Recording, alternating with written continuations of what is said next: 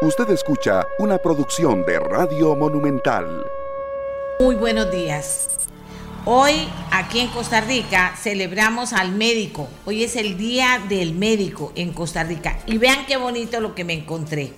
Dice el doctor Arturo Robles Arias. En medio de la más alta tecnología en el proceso de elaboración del diagnóstico y el tratamiento de los más variados padecimientos, el profesional El profesional de la salud sigue siendo el eje central. En él convergen la confianza del paciente, quien sigue percibiendo, como en los tiempos más remotos, que es en la figura del médico con sus conocimientos y arte para aplicarlos, donde se asienta la capacidad para la resolución de sus enfermedades. Saludo a todos los médicos y las médicas de Costa Rica en su día. Y en el mundo se habla del Día Internacional de la Niña. Fue instituido por las Naciones Unidas en el 2012 con el objetivo de apoyar a las niñas de todo el mundo, defender sus derechos y concientizar a la población sobre los obstáculos que deben enfrentar solo por ser mujeres, por ejemplo, para acceder a sus estudios o alguna profesión. Unida a esta falta de conciencia, tenemos nosotros aquí desde Costa Rica que alzar la voz por la trata de niñas para la prostitución infantil y con números cada vez más graves que nos dicen que siguen matando, violando, descuartizando a nuestras niñas, no solo en Costa Rica, sino en el mundo. Y ahora los titulares. Equipos biométricos, vean qué bonito esto, equipos biométricos revelan causas de alta accidentalidad en las vías heredianas. ¿Usted se había imaginado eso? Hoy vamos a tener ese tema con nosotros.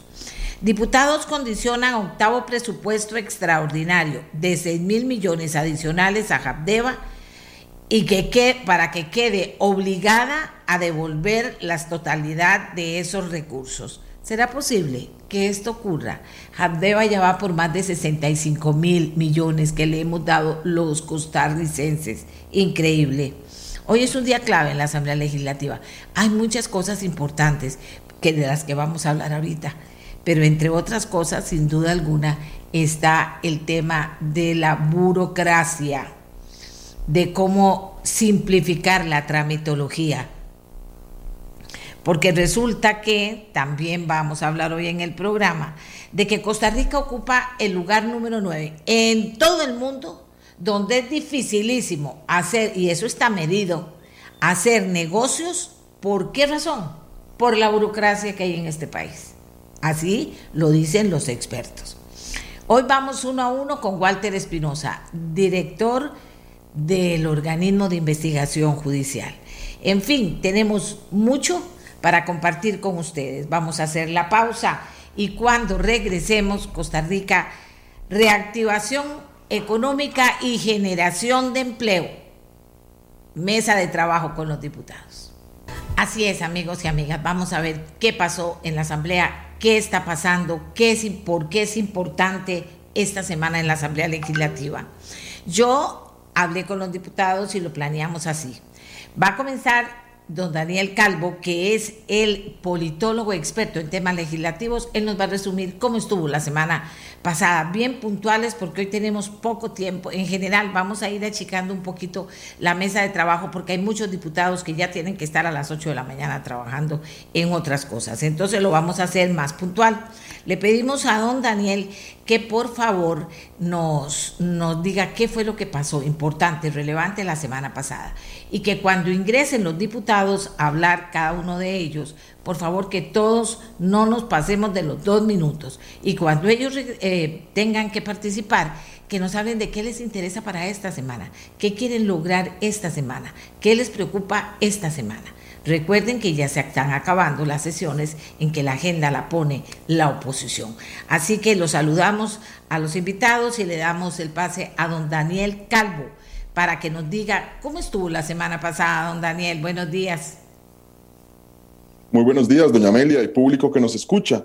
Bueno, la semana pasada fue una semana bastante movida, bastante ajetreada en la Asamblea Legislativa y donde de manera puntual yo creo que uno puede rescatar, rescatar perdón, el proyecto de escáneres, que me imagino que el diputado Prendas querrá profundizar sobre el tema. Se aprobaron en primer debate proyectos importantes para la reactivación económica, el letra de cambio y pagaré, el proyecto de atracciones e inversiones fílmicas y por ahí también se aprobó un proyecto para el fortalecimiento del régimen contributivo eh, de pensiones.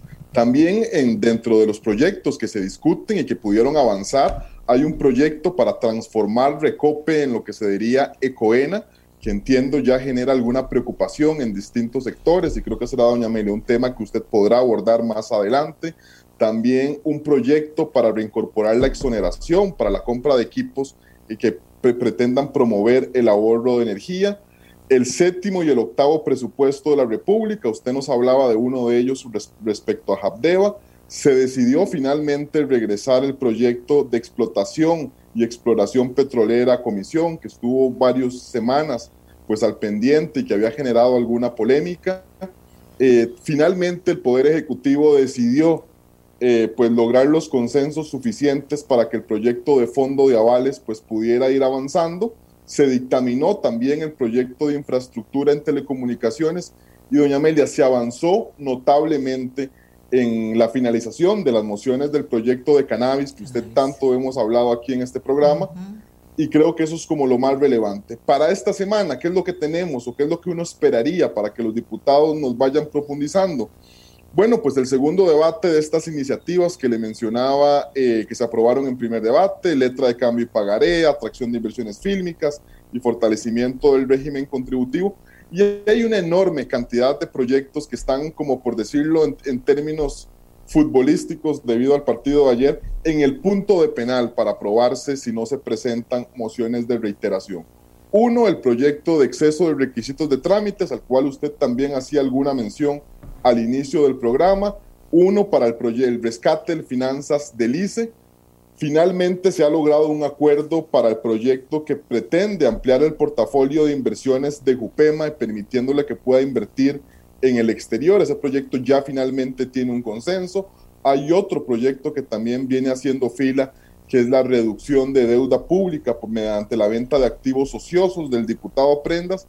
Y hay otros proyectos que pueden ir avanzando en su tramitación. Entre ellos, pues ojalá que pudiéramos ya entrar definitivamente a votar el proyecto de cannabis. Tenemos el proyecto de generación distribuida y patrocinio del deporte, por decirlo así, pegados con el tema de mociones de reiteración. Hoy se espera también, doña Melea, un proyecto clave para usted, para mí, para todos los pulseadores que somos profesionales independientes, que es el pago del IVA hasta que el cliente pague. Hoy se espera que se queme el primer día de mociones 137.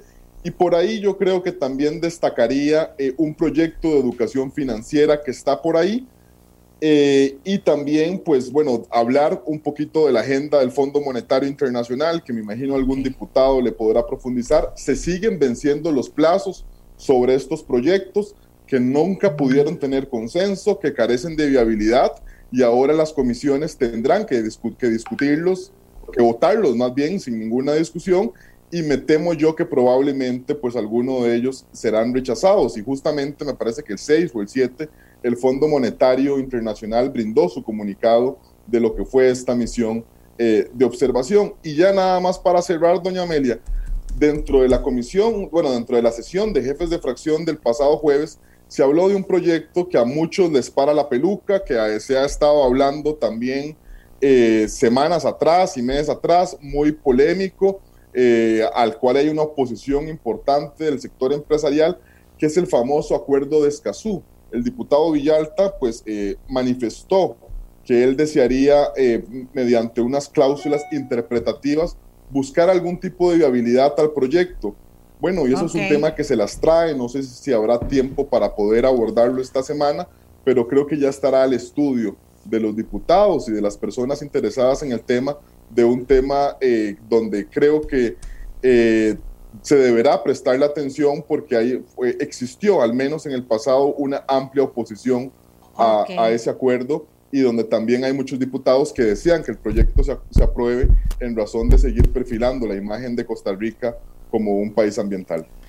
Muchas gracias, muchas gracias a Daniel Calvo. Me está diciendo don Pablo Heriberto que no le han ingresado, que está esperando y que no ha podido entrar a Zoom, que está esperando la autorización. ¿Ok? Bueno, les vuelvo a repetir a los diputados, por favor, tratemos de estar en los dos minutos para que haya varias participaciones, dividan las participaciones de cada uno para que nos dé más tiempo con todos. Voy con doña Silvia Hernández, la presidenta de la Asamblea Legislativa, que en su casa se fue la luz muy temprano y entonces nos va a atender vía telefónica. Doña Silvia, adelante. Sí, muy buenos días, doña Amelia. Muchísimas gracias y buenos días a todas las personas que nos acompañan esta mañana. Eh, siguiendo el hilo conductor de lo que ya se ha explicado, yo quisiera hacer referencia al expediente 22.333, que es un tema que se va a ver el día de hoy. Es una reforma a la ley de protección al ciudadano del exceso de requisitos y trámites administrativos. Esto es una reforma integral, doña Amelia, no parte de cero se reforma una ley existente que hace un tiempo atrás introdujo la figura del silencio positivo y generó grandes expectativas al ciudadano en cuanto a la simplificación de esos trámites. Como sabemos, hay un malestar generalizado de los ciudadanos por la lentitud con la que se desarrollan trámites en las instituciones públicas que se traducen no más y no menos que en la calidad de vida de las personas. Vea usted, doña Amelia, que un estudio que hizo el Banco Interamericano de Desarrollo en el 2018 señala que efectuar un solo trámite en Costa Rica toma en promedio 3.1 horas, más de tres horas en promedio un solo trámite. Y para el caso de una pyme, de una empresa pequeña que quiere empezar a formalizarse, a iniciar eh, cualquier trámite, tiene que pasar por al menos 12 estaciones, 12 pasos distintos que involucra instituciones distintas. Entonces, no es de extrañar que en este contexto económico mundial la mejora regulatoria se haya convertido en una necesidad apremiante, llamémoslo así, de los estados y de sus instituciones en razón de los costos que llevan la realización de trámites burocráticos, tortuosos, engorrosos, y que son totalmente dilatorios para el cumplimiento de un marco regulatorio de mejores prácticas. ¿Qué hace esta ley en concreto? Reforma seis artículos de la ley existente e introduce seis artículos nuevos para, para casualmente atacar lo que la ley 82.020 dejó con vacíos vacíos. Lo primero que quisiera decir es el silencio positivo. aplica de pleno derecho el silencio positivo. ¿Qué quiere decir eso? En el pasado, aunque esta figura ya existe, la ley deja un gran vacío. Lo que dice es que si dado el tiempo de cumplimiento de requisitos, eh, la administración debe dar un, un validar a través de un documento si se cumplieron o no los requisitos, pero eso ha llevado a que no se dé el paso siguiente, que es el permiso, la licencia o el trámite, el otorgamiento del trámite que se estaba gestionando. Ahora, vencido el plazo para cumplir los requisitos, no hay nada más que hacer. Se debe dar el permiso, la persona presenta una declaración jurada diciendo que se cumplieron con los permisos y en un plazo de dos días con el cumplimiento de requisitos debe darse un acto confirmatorio de ese derecho que implica el permiso, la licencia o la autorización. Aquí me parece que esto es vital. Además se introducen sanciones para el cumplimiento de esos dos días que tiene la administración. Esas sanciones no son dispersas, como tiene la ley actual, que son conceptos jurídicos muy amplios, por ejemplo, no dice quién es el responsable, si es el funcionario, si es el jerarca, ahí se dice claramente con nombre y apellido si la falta es del funcionario o del jerarca de la institución y qué tipo de sanción cumpliría si no se da dentro de esos dos días eh, el, otorgamiento del trámite al que se está haciendo gestión. Se incluye una falta nueva, nuevas sanciones, como son las faltas muy graves, que eso tenía omiso la ley. Y yo diría que algo también muy novedoso entre todos estos cambios es el, la modificación del artículo 12 de la ley. Esa ley tenía eh, la obligatoriedad de que las instituciones realizaran ya para concluir una evaluación de costo-beneficio. Aquí se cambia por un análisis de impacto regulatorio. Cada vez que se quiere hacer un nuevo trámite, más bien la administración debe de señalar cuáles son los riesgos de ese nuevo trámite, cuáles son los impactos en contra del ciudadano. Esto es una recomendación OCDE directamente se hace un esquema de revisión ex ante, ex post, que le dice al ciudadano y a la administración por qué ese trámite tiene que llevarse adelante.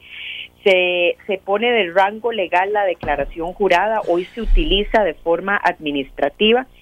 Y para cerrar, se deja muy claro, entre otros aspectos, doña Amelia, aquí lo estoy diciendo de forma resumida, el tema de las excepciones del silencio positivo, en donde se deja muy claro que hay excepciones que no pueden aplicar el silencio positivo porque ya tiene una disposición constitucional que así lo indica, como es el caso del silencio positivo para licencias, permisos o autorizaciones en materia de salud pública, ambiente y cualquier otro que tenga una disposición constitucional. Y esto lo quiero dejar muy claro por aquello de las confusiones de que la ley viene a eh, poner en daño materia ambiental, y por el contrario más bien introduce muy definidamente la figura de las excepciones del silencio positivo que hoy eh, más bien está difuso en el caso de la ley. Y mete otros instrumentos que ya podríamos ampliar más adelante, pero que son sumamente novedosos, como es la consulta pública y la participación ciudadana. Son ausentes estas figuras en la ley actual, son regulaciones nuevas, recomendaciones OCDE para que se someta a consulta pública ese deseo de nueva tramitología por parte de la administración, que se visualice el catálogo de trámites al que se está eh, incorporando en esta ley, para que más bien vayamos cambiando ese concepto cultural de que si una institución en conclusión debe de proponer un nuevo trámite, sean ellos los que tengan que justificar y analizar el riesgo que esto implica para el ciudadano y no simple y sencillamente volver una, una capa más de ejercicio tortuoso con el que se ha vuelto este país a la hora de hablar de tramitología para el ciudadano y por ende de calidad de vida de las personas.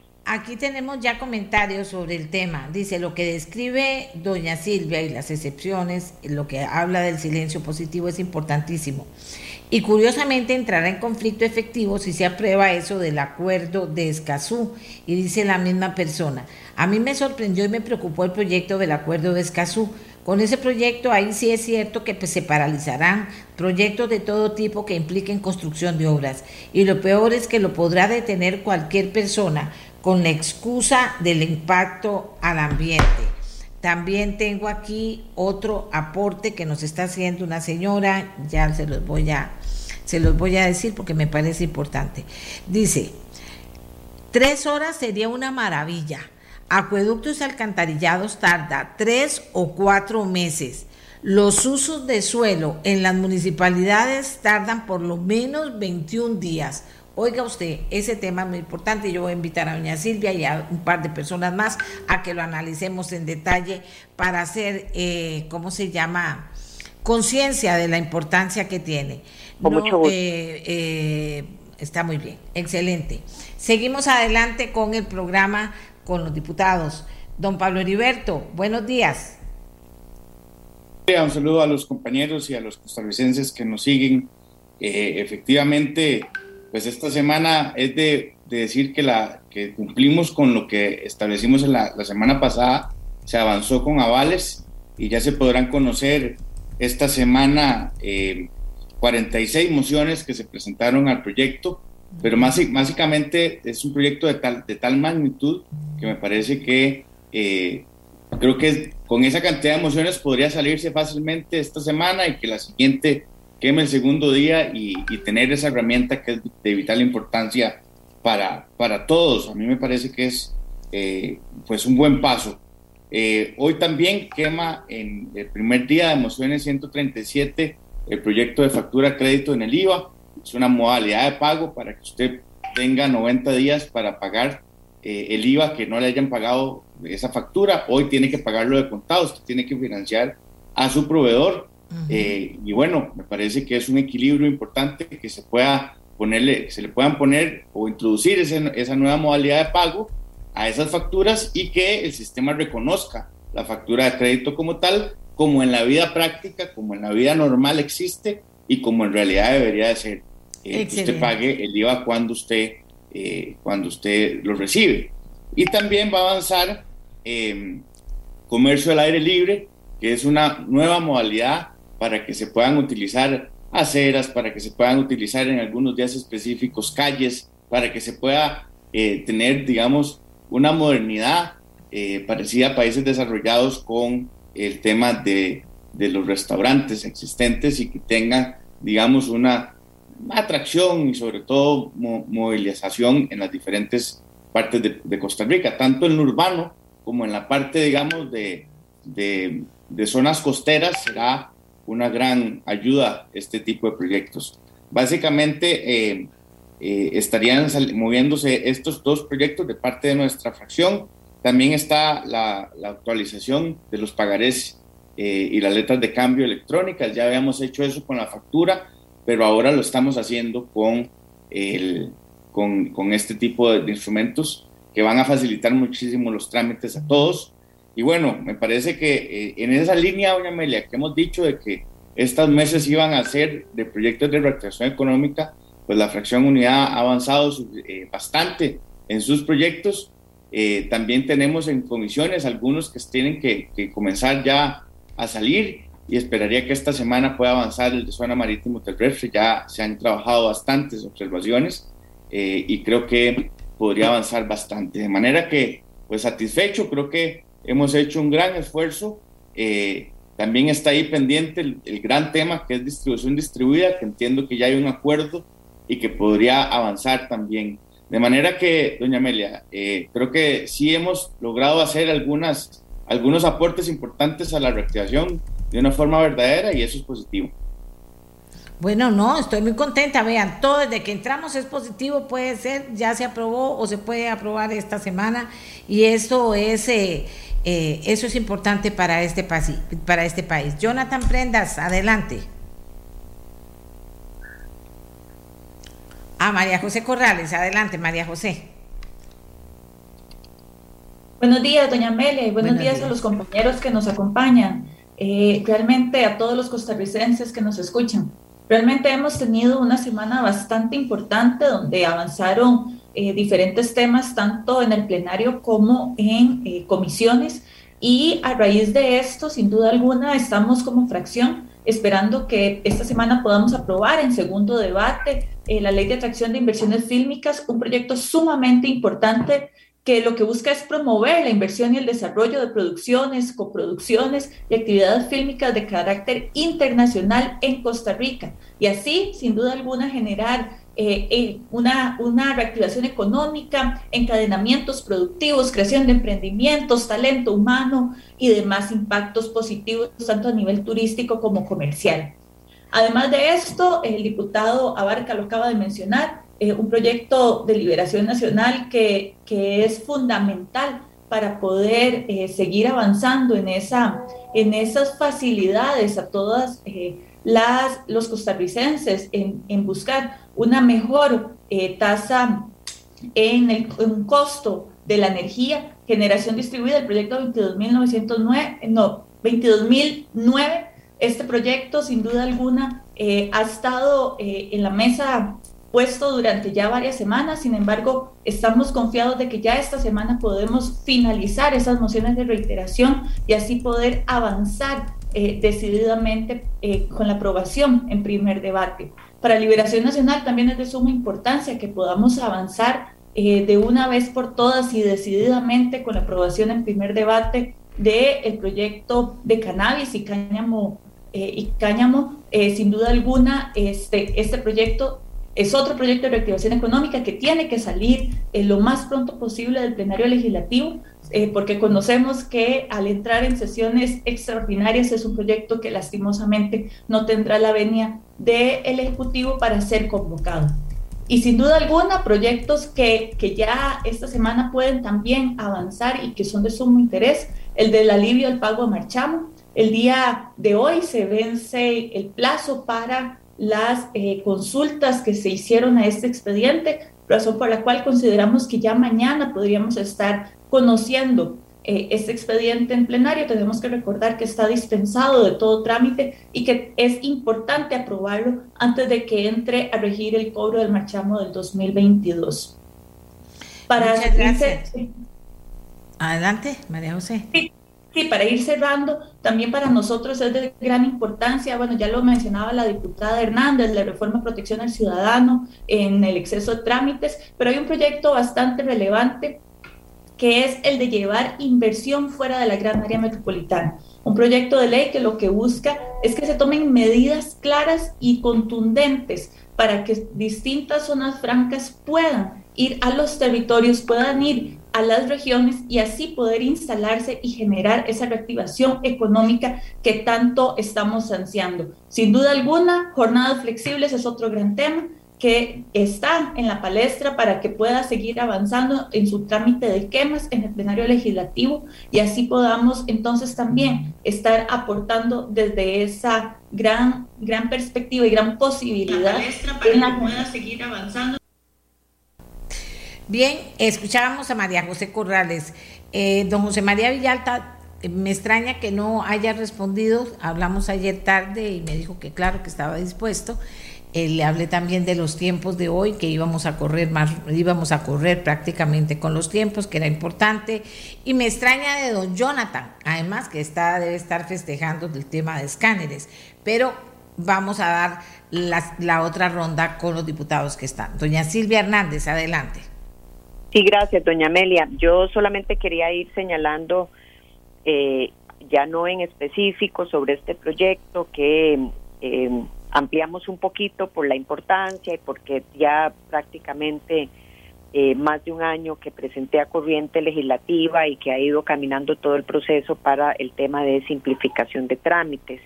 Tal vez quería señalar que a la fecha se ha aprobado desde el primero de mayo hasta este momento un conjunto de iniciativas de ley bastante significativas y vamos a correr, hay un compromiso inclusive de, los jefes y jefas de fracción que se ratifica en estos espacios para darle prioridad a proyectos como la ley de cáñamo y cannabis medicinal por una razón muy clara.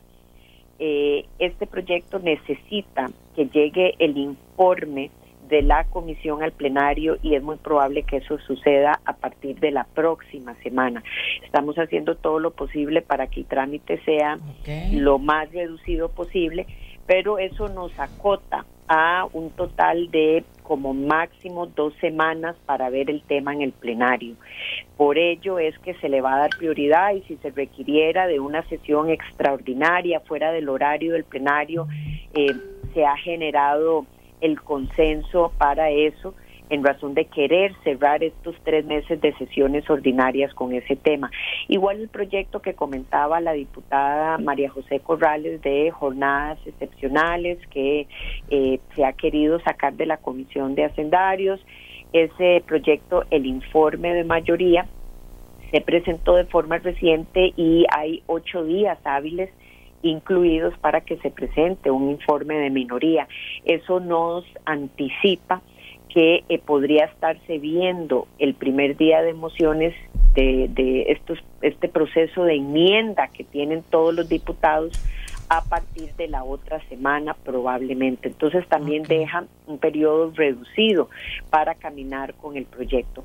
Yo tal vez quería hacerle eco al tema del fondo de avales que dijo el diputado Pablo Heriberto Abarca cuántas veces en este programa hemos hablado este tema, prácticamente eh, demasiado, diría yo.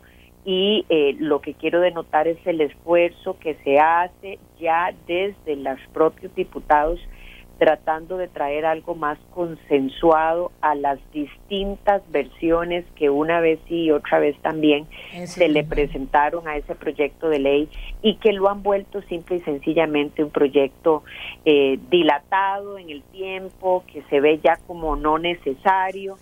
Y eh, yo quiero resaltar el esfuerzo que hicieron varios diputados y diputadas de la Comisión de Hacendarios para poner algo sobre la mesa mucho más equilibrado, en donde me parece que hay absoluto consenso y donde están viendo un tema particular, algunas fracciones como es la forma en que se dan los desembolsos, si es en tractos o en uno solo. Pero ya se caminó por lo menos pareciera con todos los otros temas de quién administra, quién juega el rol de fiduciario, quién va a ser el actor o, el ente que va a dar todas las recomendaciones técnicas para el otorgamiento de avales, una materia muy técnica, pero que lo que busca en esencia es darle un un empujón a empresas de todo tipo que por falta de liquidez en este momento no están accediendo a financiamiento. Y ese es el gran tema que yo quería dejar posicionado. Perfecto. Cómo en este país el financiamiento se ha vuelto una, un caos acceder a él. Sí, cierto.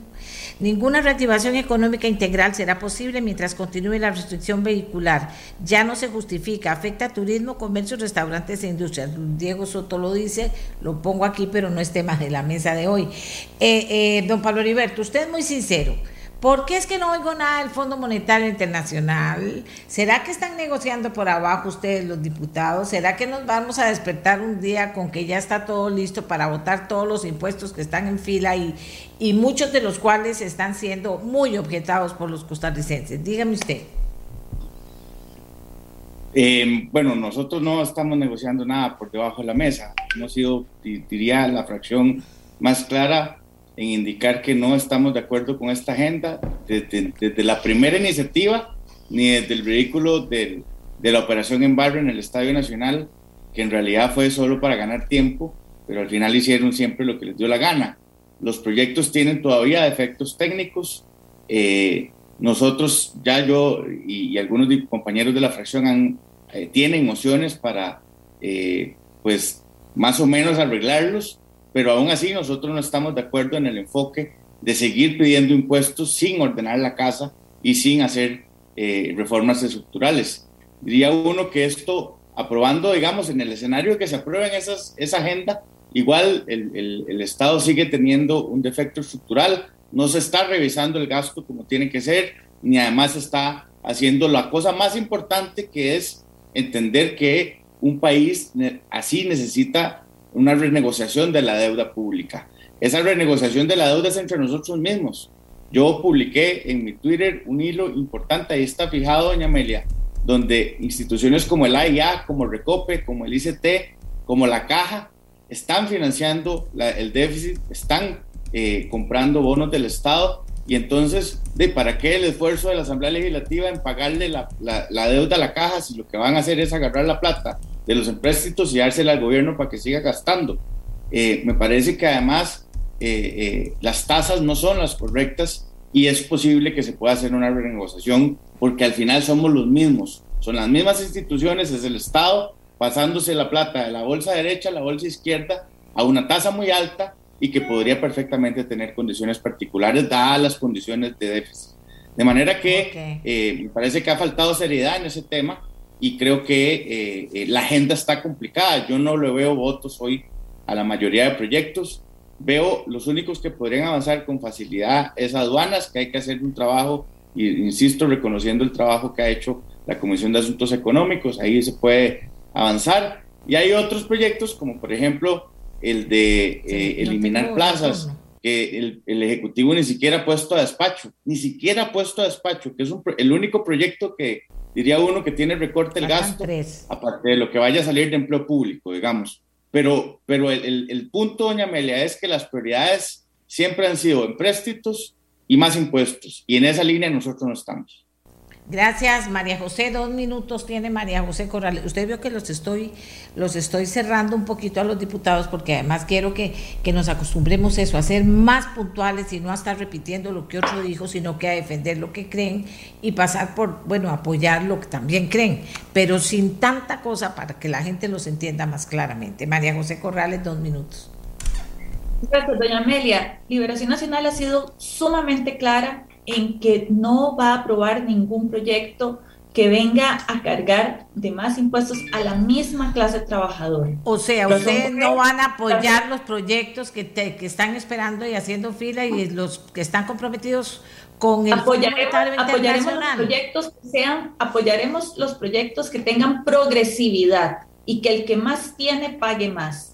Sin embargo, a lo que me refiero es que como están planteados y redactados estos expedientes, lastimosamente es el mismo costarricense de ah, clase media el que se va a ver perjudicado. Si los proyectos, si se hacen esas modificaciones de progresividad, definitivamente tenemos que ir buscando esa ruta. Liberación Nacional cree en los balances macroeconómicos y de dar esa estabilidad fiscal al país. Y lo que estamos buscando efectivamente es que se pueda generar y garantizar la progresividad en cada uno de esos expedientes. Hemos estado analizando cada uno de ellos, tenemos nuestras preocupaciones, hay modificaciones importantes que hacer y así como están los textos, como menciono, quienes se van a ver sumamente perjudicados es la clase trabajadora, la clase media de este país y si no se hacen esas modificaciones no podríamos estar colaborando. Don el casi que 30 segundos, pero ciérreme eh, la participación de hoy. doña Amelia, como lo manifestábamos al inicio, yo creo que es una semana, fue una semana productiva y se espera, se espera realmente una semana productiva. Yo no sería tan ambicioso en todo lo que se ha hablado y me daría por satisfecho con el tema de los segundos debates que le mencionaba, que eso ya está programado para que sean el 12 de octubre y el 13 de octubre, si la memoria no me falla pero sobre todo que sí se pueda seguir avanzando con proyectos que hay mucha expectativa. El tema de cannabis, entiendo y me ha quedado pues eh, la satisfacción de que los diputados están conscientes que tienen que intentar eh, sacarlo antes de que finalice el mes de noviembre. Y los proyectos, por ejemplo, que tenemos pegados, que le comentaba yo, el proyecto de generación distribuida, el proyecto de patrocinio del deporte y otros proyectos importantes, doña Amelia, para hacer el repaso la próxima semana eh, entendiendo que hay otros temas también pues eh, muy polémicos. Gracias a todos los que participaron. Definitivamente fue una semana muy buena. Aquí alguien cierra y ojalá que esta sea mejor. Nunca va a haber reactivación económica si no ponen a Alice en orden y a recope. Los demás son parchecitos que no sirven de mucho. Hay que entrarle a los temas serios. Vamos a entrarle también. Ya volvemos en este programa con más. ¿Por qué? Porque como les dije, tenemos algo muy interesante. Un estudio que se hace a nivel mundial. Quedamos muy mal parados. Ya volvemos. Costa Rica es uno de los 10 países más complejos del mundo para hacer negocios. Y esto no lo digo yo, no lo dice doña Silvia, no lo dicen los diputados que están preocupados por el tema, la ministra de Economía muy preocupada por el tema. Así lo identificó el Índice de Complejidad Corporativa Mundial, que es un informe anual de TMF Group un proveedor de líder de servicios de apoyo administrativo que ayuda, oigan ustedes, a sus clientes a invertir y operar de manera segura en todo el mundo. El señor eh, que nos eh, va a acompañar es el vocero de ellos, es el señor Carlos Rubio, abogado experto en negocios y derecho corporativo, para que nos diga o sea, entendemos que es una medición que es muy respetada en el mundo, que la utilizan muchísimas personas que quieren invertir y que Costa Rica está muy mal parado, a pesar, de acuerdo a lo que leía, que tiene fortalezas, pero tiene falencias tan enormes en esto de la burocracia que, que hace que esto a la hora de medir quede totalmente de manifiesto. ¿Cómo se mide eso? Eh, don Carlos, buenos días. Eh, buenos días, doña Amelia. Antes que nada, muchas gracias por eh, eh, la oportunidad de participar en su distinguido programa. Y sí, efectivamente, TMF prepara una, un estudio que toma en cuenta alrededor de 77 países, donde vemos la complejidad de inversionistas extranjeros en expandir sus operaciones a nuevos, a nuevos países. ¿Cuáles son las tres tendencias globales que estamos viendo y cómo vemos esto en Costa Rica también? Las tres tendencias son eh, transparencia en las operaciones, eso quiere decir que más y más eh, los países quieren saber quiénes están detrás de las ah, inversiones que están entrando a los países, la simplificación de trámites eh, mediante vías digitales y la estandarización de procesos locales de acuerdo a estándares internacionales. ¿Cómo se ve Costa Rica en estas, ah, en estas tres tendencias? Bueno, en primer lugar, la, la, transparencia es, es la regla. En, ah, en, los últimos meses muchos países han em, implementado regulaciones para brindar transparencia a quienes están invirtiendo en sus países. Pues, ha sido la excepción con la, la creación del registro de beneficiarios finales que es algo que nuestros clientes cuando están entrando en, Costa Rica es un requisito que deben de, cumplir para poder continuar con sus operaciones. Eh, eso obviamente eh, genera un impacto en la, en la complejidad que, que, lo ven nuestros clientes cuando están eh, iniciando operaciones acá. Eh, pero creo que uno de los indicadores más, eh, más importantes y que está eh, relacionado con el tema que se está discutiendo el día de hoy es la simplificación de los trámites. si ponemos a pensar desde el punto de vista de un inversionista extranjero que quiere iniciar operaciones en Costa Rica mediante una entidad legal, quiere tener sus permisos, su solvencia, contratar a sus empleados, los trámites que debe de seguir este inversionista extranjero son eh, eh, no hay una simplificación, una centralización de, que ir con un solo, em, una, entidad administrativa y que entre ellas se hablen para, para, continuar el trámite. Eso es algo que no lo vemos en, ah, en, Costa Rica, mientras que en tanto en otros países, eh, por ejemplo en Holanda, que también tiene una regulación de beneficiario final, todo el trámite desde la incorporación hasta cumplir con todos estos requisitos se puede hacer de manera simplificada y em, eh, de, manera, de manera virtual. Em, creo que este es uno de los puntos donde eh, las discusiones que tenemos con, nuestros clientes es donde más, eh, más, les, más les afecta. ¿no? Ellos tienen un plan y dicen, ¿cuánto tiempo me, tarda a mí desde el inicio de la, de la operación a estar ya listo para poder em, contratar empleados, poder efectivamente iniciar, iniciar mis operaciones? Es, importante mencionar, doña Emilia, em, eh, lo que usted decía al principio. Em, eh, lo que vemos en, la inversión extranjera en Costa Rica es que, no obstante em, estas falencias, estas complejidades, eh, el país se, encuentra muy, muy, buen muy bien rankeado en inversión extranjera. Eso quiere decir que los clientes prefieren salir adelante con estas complejidades, pero continuar invirtiendo en el país. Eh, hemos visto últimamente eh, varias compañías que están moviendo sus operaciones de, de, Asia para estar más cerca de Estados Unidos.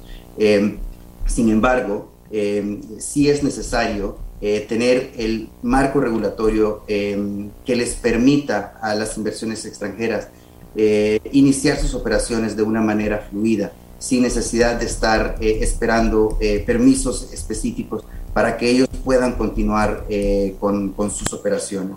Eh, pero, eh, por otro lado, creo que es importante que Costa Rica es reconocido mundialmente como una, un buen lugar para, para invertir desde el punto de vista de la fuerza de trabajo que puede presentar en comparación con otros países específicamente de la región. Vamos a ver, fíjate que a pesar de que nos portamos tan mal en ese tema, que inclusive se vuelve importante, don Carlos, ahorita en la Asamblea Legislativa con un proyecto integral que parece que es muy interesante, que nos portamos tan mal en eso, nos siguen prefiriendo. Pero también, usted me corrige, eh, cada vez hay más competencia y cada vez los países tratan de cumplir con cuanta exigencia se le haga para recibir más inversión. Eso es correcto. Eh, y para mencionar un caso en específico, la, la semana pasada estábamos hablando con, un grupo de inversionistas eh, estadounidenses que, estaban, eh, que querían tener su centro de operaciones, lo querían trasladar de Asia a, a, a Latinoamérica. ¿no? Eh, Costa Rica, no obstante tener la reputación de, ser un centro de servicios que, con, pues, con más de 20 años, eh, actualmente tiene que pelear también con, Colombia, que es un país que está invirtiendo mucho en, atraer este tipo de servicios, México también, eh, inclusive otros países más cercanos a nosotros. Entonces, efectivamente, creo que es necesario que exista aquel marco jurídico, el marco regulatorio que les permita a las inversiones extranjeras invertir de manera segura eh, con la transparencia necesaria que es la, tendencia internacional, internacional, pero a la vez que, que, pueda ser un proceso fluido, que, esta ventaja que, Costa Rica tiene actualmente no se pierda frente a otros países. bueno, muy agradecidas con eh, él es un experto, ellos lo midieron y resulta que Costa Rica quedó mal calificada en eso, pero vieron todas las fortalezas que todavía tenemos para aprovechar la oportunidad de que caemos bien y tenemos eh, fortalezas importantes para que quieran invertir ahora. Uno de esos está cercano a Estados Unidos, imagínense. Entonces, eh, yo le quiero agradecer a él que nos haya hecho ese análisis, porque fíjese que sin querer queriendo sale exactamente el análisis en momentos en que la Asamblea Legislativa está fortaleciendo eh, presentar un proyecto de ley que tiene que ver con cambiar esta historia, aunque no del todo, pero de manera importante. Y necesitamos buena inversión, responsable, transparente, pero necesitamos inversión sin duda alguna en nuestro país. Amigas y amigos, le agradezco a don Carlos Rubio, abogado experto en negocios y derecho corporativo internacional, el haber estado con nosotros. Muchas gracias, don Carlos. Muchísimas gracias, doña Yaya. Ha sido un gusto. Uno a uno.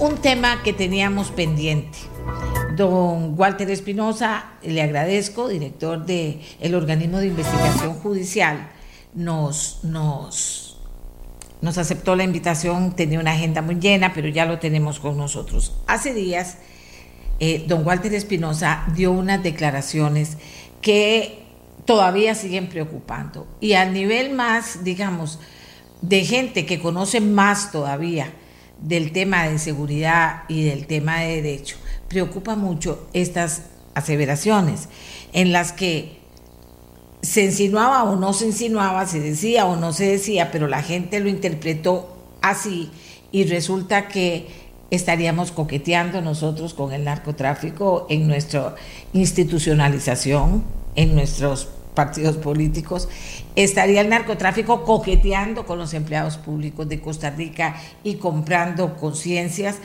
Y entonces eh, don Walter hace aseveraciones que ponen en duda esto. Don Walter ya ha dicho, y porque tengo que ser eh, eh, clara, él ha dicho, me malinterpretaron, me sacaron de contexto, pero la verdad es que eso es lo que hay en este momento en la opinión del costarricense y en la preocupación del costarricense.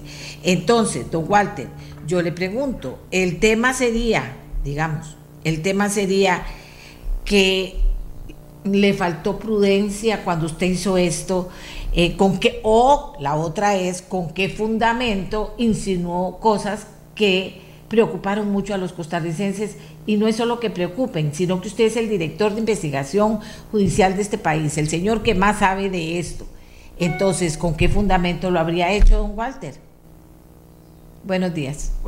buenos días, doña Amelia. Eh, un gran saludo para usted y para todas las personas que le escuchan. Le agradezco la oportunidad que brinda para conversar sobre un tema que para la Policía Judicial es importante siempre y que estimo que para el país también tiene esa condición y característica. Nosotros acudimos eh, al llamado de la Asamblea Legislativa, en particular de una comisión especial, para conversar sobre la temática relacionada con narcotráfico. Dentro del eh, discurrir de la, de, la comparecencia, tuvimos oportunidad de aludir a una circunstancia que a nosotros en los últimos años nos preocupa muchísimo y que tiene que ver con el aumento en la cantidad de clorhidrato de cocaína que se incauta en el país y además con la existencia de datos policiales que indican que Costa Rica es quizá el país que más cocaína está recibiendo en el mundo cuando de su destinación hacia Europa se trata. Y precisamente esa circunstancia nos eh, determinó a comentarles a los señores y señoras diputadas que el clorhidrato de cocaína, más allá del problema que representa por transitar por nuestro país y por utilizar nuestros puertos como método de salida hacia países de destino, tiene implicaciones de otra naturaleza, que van más allá de la mera incautación o de la mera existencia del fenómeno. Es lo que subyace y está tras del fenómeno del narcotráfico internacional, que esencialmente significa una proliferación eh, de violencia, de amenazas, de sangre, de extorsión, de homicidio y también un aspecto al que generalmente no aludimos, pero que tiene que ver con la cuantificación económica de lo que esto significa en nuestro territorio. ¿A qué nos referimos? A que eh, si Costa Rica en este momento está siendo utilizado por organizaciones criminales para enviar clorhidrato de cocaína a Europa y hacia los Estados Unidos, pues evidentemente una parte del dinero que subyace detrás de, esta actividad comercial se va a quedar en nuestro país. En nuestro país, eh, un kilo de clorhidrato de cocaína tiene un valor aproximado en el mercado de 7 mil dólares y cuando hablamos de Europa, este, la cuantificación alcanza 40, 50 o 60 mil dólares por cada uno de estos paquetes. Esa gran cantidad de dinero tiene eh, incidencias, tiene consecuencias y afecta no solo la economía, sino que puede trascender a otro tipo de temáticas.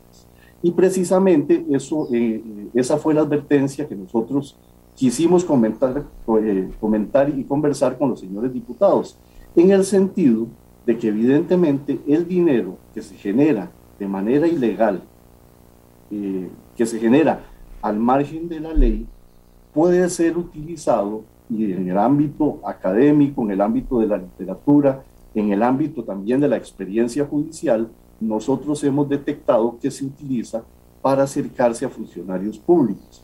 Eso yo no lo dije por una circunstancia imprudente, sino porque es una eh, detección que deriva de evidencia empírica que nosotros ah, hemos obtenido como consecuencia de operaciones que hemos realizado en los últimos años bueno, eh, eh, Eso, este, eso, eso ya tiene fundamento, don Walter, pero fíjese que usted lo dijo, en una comisión que está investigando el tema del narcotráfico, que lejos de, de llamarle la atención, vea, todo el país le preocupó. A ellos aparentemente no, porque usted sabe que esa comisión al final resolvió que no había nada eh, que ya tenían todo el material necesario para trabajar y no pasó sin pena ni gloria. La gente se asustó de que la comisión actuara así, pero también se asustó de que usted llamara la atención con fundamento, según lo que me está diciendo ahora, de lo que podría estar viendo la policía en las investigaciones de empleados públicos que son comprados por el narcotráfico. Yo le comentaba que en los últimos años se han hecho operaciones de toda naturaleza por parte de autoridades policiales costarricenses que han permitido detectar la participación de muchos policías de fuerza pública, algunos pertenecientes al OIJ, de funcionarios públicos de otra eh, condición o categoría, en actividades relacionadas con el tráfico de drogas, porque la actividad del narcotraficante se identifica como una actividad empresarial, como una actividad comercial que necesita obtener ventajas en el sistema para poder eh, proyectarse, para poder actuar de manera más sencilla y fácil y sobre todo para obtener más ganancias. Desde ese punto de vista, pues obviamente el dinero que se genera de manera ilegal forma parte del, eh, del esquema de trabajo que luego usan las organizaciones criminales para acercarse a funcionarios públicos y tratar de obtener situaciones de ventaja de carácter ilegal. Nosotros hemos hecho detención, como le comentaba, de policías.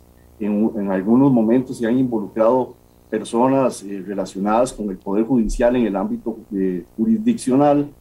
Hemos detenido este, funcionarios públicos de otra naturaleza y condición. Y en ese sentido, pues a mí me parece que esto es una llamada de atención, es una advertencia. Pero Walter, vamos a ver, ¿los han detenido y están en la cárcel o esas pruebas que ustedes tenían no fueron contundentes para meterlos a la cárcel? De los que nosotros hemos detenido en los últimos tiempos, la mayoría están en la cárcel y ya muchos han sido sentenciados. Esto es eh, un mal síntoma, nos dice que hay un mal diagnóstico y además nos ubica en una situación de problema respecto de la cual es necesario hablar. Yo le comento, doña Amelia, que entre septiembre, eh, entre agosto y septiembre de este año, de puertos costarricenses se logra, eh, con destino a Europa, se lograron incautar 25 toneladas de cocaína. Eso indica que a nosotros nos están utilizando como puente de envío. Pero recuerde que hace poco la Policía de Control de Drogas hizo un trabajo de muy buen nivel articulado con el Ministerio Público que permitió detectar en tesis de principio, porque todavía no hay sentencia, que incluso eh, personeros o funcionarios de una empresa privada que se dedica a esta actividad estaban involucrados con esta temática criminal. Y esa incursión que hace la policía es eh, muy importante porque nos permite a nosotros clarificar y entender hasta dónde penetran las raíces de este fenómeno criminal.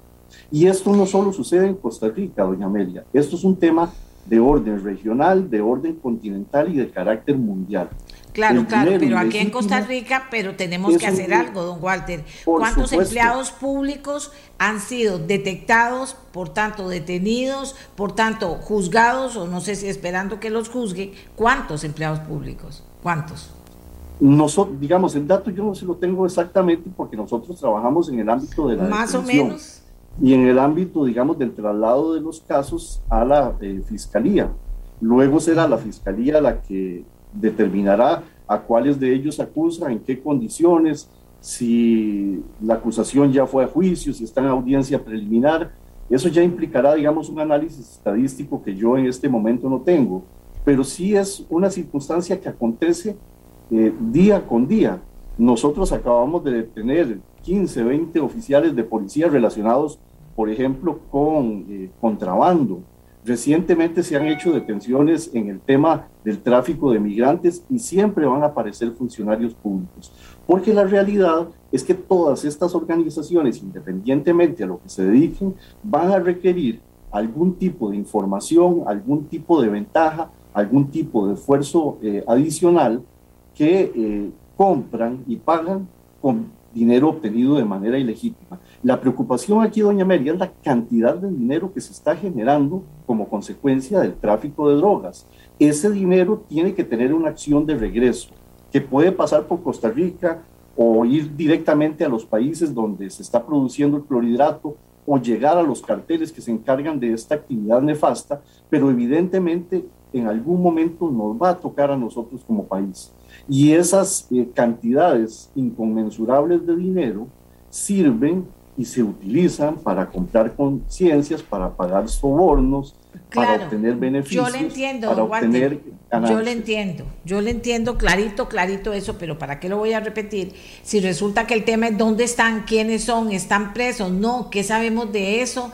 ¿Cómo estamos detectando eso de verdad? O sea, es muy, muy serio eh, esto que me dice usted, porque, porque es prácticamente, prácticamente me está diciendo cualquier actividad criminal que requiera del apoyo de empleados públicos es comprado por la criminalidad. Y casi todas las actividades criminales en este momento, ya como están, requieren del apoyo de, em, de algún tipo de empleo público.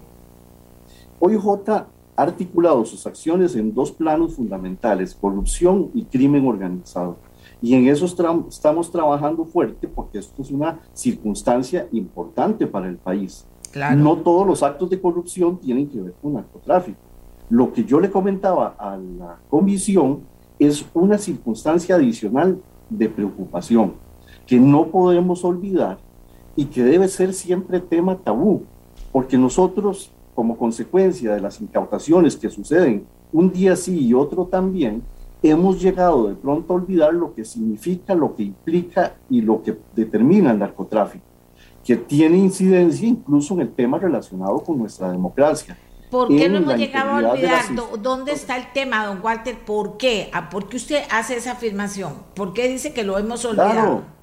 Y no que lo tenemos más presente que nunca, porque más, más ahora más que nunca se están detectando casos de esa situación. Esto es una manifestación, como le digo yo a usted, doña Amelia, que a mí me parece que tiene que ser permanente y constante. De esto hay que hablar porque esto es uno de los problemas más graves que tiene el país. Y claro, pero, hay que hablar y hay que actuar. O sea, ¿a quién le toca actuar en eso? ¿A quién le toca? Y darle cuentas al país, y darle cuentas al país de que lo están haciendo y alertar al, porque cuando uno es empleado público y todos los empleados públicos se van en, el saco.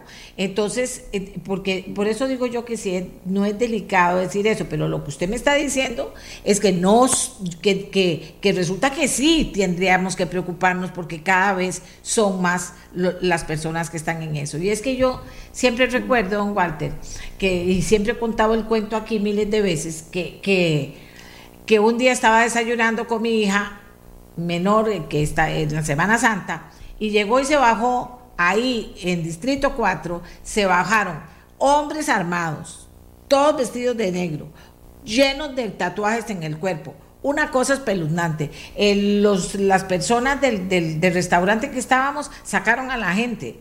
A mí no me sacaron, me dejaron ahí, pero estábamos afuera. Y, yo pude ver cómo ellos llegaban, se sentaban hacia eso. Salí corriendo, le dije a mi hija, vámonos despacito por aquí. Y lo llamé a usted. Usted se acuerda de eso.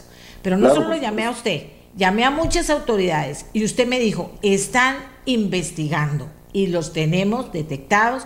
Yo le dije, vengan, tomen, aquí tiene que haber cámaras y bueno, resulta que pasó eso. Don Walter, porque yo estaba espantada, porque el mínimo, mínimo, mínimo la mínima eh, eh, eh, preocupación me decía, aquí hay que poner cuidado porque aquí va a pasar una tragedia en cualquier momento. Y, me la obtenía. Bueno, esa era la, banda a la que llegaron, uno de esos que estaba sentado ahí en la mesa, es uno que, llegaba, que, que fue el papá de la chiquita que estaba entrando al colegio y al que asesinaron un par de sicarios. Entonces, lo que yo digo, don Walter, es que ¿por qué sabemos tanto. A usted, yo, me ha pasado otras veces, ya no con usted, que llego y digo, pero mire, aquí pasa esto, pasa lo otro, pasó lo otro, los vecinos tienen pruebas y todo, y somos tan livianos para ver esas cosas. Y entonces usted me está diciendo, no solamente que la criminalidad está tan metida, que tiene millones de millones de millones de millones para comprar, entonces no solo a cualquier empleado público, también puede comprar a a, personas que están en niveles altos, digo yo. O sea, estoy haciendo un ejercicio aquí con usted, porque a mí me llamó mucho la atención que cuando se hacen esas denuncias y, nos dicen todo está bajo control, pues si está bajo control, digo yo, este señor debería haber andado con un, alguien del OIJ siguiéndolo escondido para que no, para ver a dónde iba y qué hacía. ¿Verdad? Y vea lo que terminó pasando. Digo yo, Walter, por, por eso es que cuando se dicen esas cosas y hay una alerta, uno dice, ¿están actuando con alerta o solamente lo dijo para impresionar en la asamblea o porque fue imprudente? No, resulta que usted sí tiene fundamento según lo que me está diciendo. Entonces, ¿qué hacemos? Doña María, sí, recordemos además que el organismo de investigación judicial solo puede intervenir cuando tiene demostrada la comisión de un hecho delictivo. Ese evento que usted me narra, evidentemente era gravísimo y tuvo una consecuencia realmente detestable.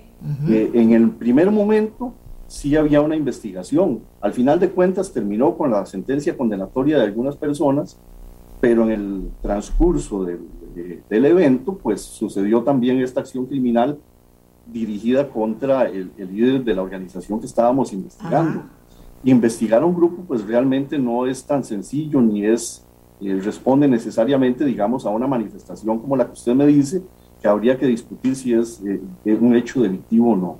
Lo que yo les comentaba a los señores. No, lo que yo digo, y sé lo que, don Walter, ya, ya, vamos a terminar, pero lo que yo le digo es que vean lo que degeneró ese hecho.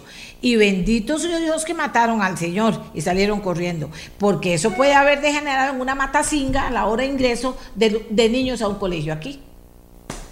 Efectivamente. Así está la, criminalidad. Eh, nosotros trabajamos sobre todo en el ámbito de lo represivo y integramos mucho con fuerza pública.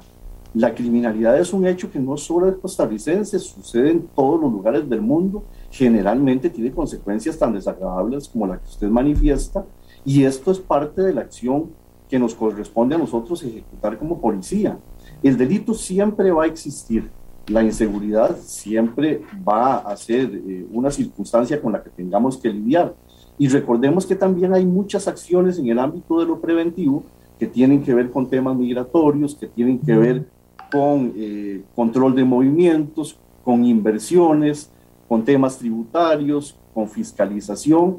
Y la policía fundamentalmente lo que hace es eh, investigar para tratar de que la ley penal se aplique. Y esa es nuestra misión y nuestra función. Cuando nosotros tenemos oportunidad de comentar qué es lo que está sucediendo, qué es lo que estamos percibiendo, qué es lo que detecta el análisis criminal de la policía, qué es lo que nos señalan las, las investigaciones, pues nosotros lo decimos con responsabilidad, sobre todo este, si tomamos en consideración que la conversación que estábamos eh, sosteniendo era, como le decía, una conversación muy amplia relacionada con una fenomenología criminal que existe, que nosotros no podemos eh, ocultar y que estimamos que la población debe conocer, que debe conversar sobre eso, que debe tener preocupación, que debe exigir a los funcionarios públicos que atiendan, pero también eh, nosotros lo que pretendíamos y pretendemos todavía es un apoyo legislativo porque el Estado tiene que integrarse para efectos de que nosotros como policía podamos tener mejores herramientas de actuación para poder ser más efectivos. En el clarísimo entendido de que la solución de los problemas no es solo policial. Aquí la integración tiene que ser de muchísimos estamentos, de muchos grupos, y conocer y entender además que nosotros estamos viviendo en una zona difícil, en un momento eh, complicado y que hay presencia de criminalidad organizada en el país. Eso precisamente es lo que nosotros queríamos, digamos, eh, manifestar, señalar como un acto introductorio y sobre todo una pregunta de un señor diputado que nos indicó en ese ámbito, ¿verdad?, de lo genérico, de lo académico, que cuál era la percepción que nosotros teníamos sobre corrupción y narcotráfico. Y la percepción que nosotros, que yo les trasladé y la que ahora les recalco, es la que deriva de nuestros análisis. Si hay un problema, si hay eh, presencia de criminalidad organizada, hay crecimiento, hay dinero que no tiene una explicación eh, fácil, sencilla o con un carácter económico transparente, hay eh, muchas armas de fuego, hay más homicidios, hay más clorhidrato de cocaína, hay más marihuana, está aumentando la producción en los países del sur y nosotros como país tenemos que integrarnos y entender que hay que tomar decisiones, algunas de carácter legislativo, otras de carácter presupuestario, pero no olvidar esta circunstancia. A, a mí me parece importante que cada vez que nosotros podamos atender una situación de estas, que el país sepa qué es lo que está aconteciendo, qué es lo que está pasando. Porque el decomiso meramente verificado es importante, pero la significancia del narcotráfico no son los 75 kilos de clorhidrato de cocaína que se decomisa, eh, de toneladas de clorhidrato de cocaína que se decomisa en un año, es la significancia que tiene, lo que subyace tras de él, lo que puede provocar y este, lo que debe determinar al Estado eh, a efectos de trabajar como equipo y tomar medidas para que los efectos sean los menos negativos posibles.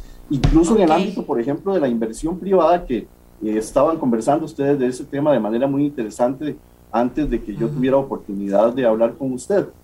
Porque un país que tiene mucho narcotráfico, tiene mucha inseguridad, tiene problemas y eso nos puede afectar en la generación también de empleo y en otras temáticas. Esa es la, posición, quiero digamos, decirle, de nosotros como, como OIJ. No, no, tenemos clarísimo. Yo quiero decirle, hacerle dos preguntas chiquititas. Le estamos avisando a la gente, ok. Estamos alertando a la gente, ok. Le estamos diciendo póngase vivo, ok. Entonces, que no es suficiente este, este cargamento porque estamos penetrados, la sangre y ya vamos para el corazón, eh, del dinero que compra y de gente que se vende. Usted está diciendo eso en el, empleo público y supongo que en, todos los empleos, si la cosa es así. Nosotros le decimos eso. La gente buena de este país, porque aquí somos buenos, la verdad, la gente buena de este país dice, voy a poner cuidado en mi barrio, en el trabajo, en esto, en lo otro, y lo hace con inocencia y muchas veces, y muchas veces pues efectivamente le termina, terminamos con, con, con denuncias importantes. Y resulta que, que eso me está diciendo la gente a mí en este momento. Resulta que la gente denuncia, lo sacan a los tres días, los meten a la cárcel, les ponen eh, esa cosa tobillera y se la rompen y se van del país. O sea, entonces, ¿cuál es el fin, don Walter? De decirle para que se alerte o se moleste o denuncie o para qué le decimos a la gente que este país está de esta manera. Eso no lo entiendo. Vea, eh, doña Amelia, nosotros respondemos por la actividad de la policía. El sistema de aplicación de la ley no depende del OIJ. Nosotros eh, recibimos las denuncias, tratamos de investigar eh, todas las que nos, nos, llegan, a veces la, la cantidad es de muy alto nivel. hacemos acciones operativas en coordinación con la Fiscalía y lo que se resuelva ulteriormente ya depende del Estado de Derecho y del sistema que nosotros elegimos para resolver conflictos. Y respecto de eso yo no puedo responder porque no es la policía la que pone las tobilleras, ni que la, que define las medidas cautelares, ni la que establece si una persona va o, no a prisión. Nosotros como policía tratamos de ser lo más responsables posible en nuestra temática. Yo ese día le comentaba a la Asamblea Legislativa que una de las cosas que a nosotros nos preocupa, por ejemplo, en el plano de la zona sur, que era de lo que estábamos conversando, era la poca fortaleza que tiene hoy JI y la imposibilidad que tenemos de en algún momento de crecer. Nosotros tenemos para eh, corredores aproximadamente 30 eh, compañeros y compañeras que son los que se dedican a hacer la labor de investigación en la zona y tienen que cubrir también Golfito, tienen que cubrir San Vito y hacer acciones en zona fronteriza y llegar hasta Jiménez, que es una zona que queda aproximadamente a tres horas de distancia de, nuestro, eh, de nuestra sede policial. Les planteábamos que la circunstancia es eh, muy parecida en otras policías, eh, amigas con las que también conversamos, y les decíamos que el Estado tiene que tomar decisiones respecto de lo que quiere hacer.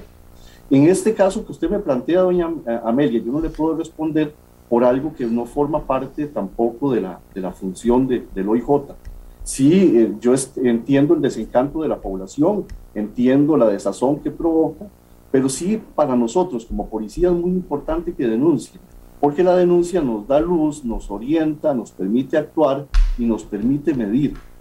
No en todos los regímenes, y eso es así en todo el mundo, no todas las personas a las que detienen van a la cárcel, a no todas las que detienen las castigan, porque precisamente existe un sistema de procesamiento judicial que tiene garantías, que exige la, presentación eh, de pruebas de determinada forma y que al final de cuentas somete a la responsabilidad de una persona a un órgano imparcial, eh, objetivo, que se pronuncia sobre su responsabilidad o no. La policía, como le digo, en el caso del OIJ lo que hace es eh, acciones reactivas de represión dirigidas a la que la ley se aplique. Y ese es nuestro camino y cuando tenemos oportunidad y nos preguntan, pues nosotros les damos nuestro planteamiento, nuestra visión, nuestra perspectiva y si tenemos que trasladarles preocupaciones, las hacemos responsablemente en el sentido de que tenemos basamento, de que tenemos evidencia empírica, de que tenemos datos y que tenemos circunstancias que respaldan lo que estamos diciendo. O sea, no es una eh, charlatanería. No, no, dos cosas, dos cosas, porque ya se nos acabó el tiempo.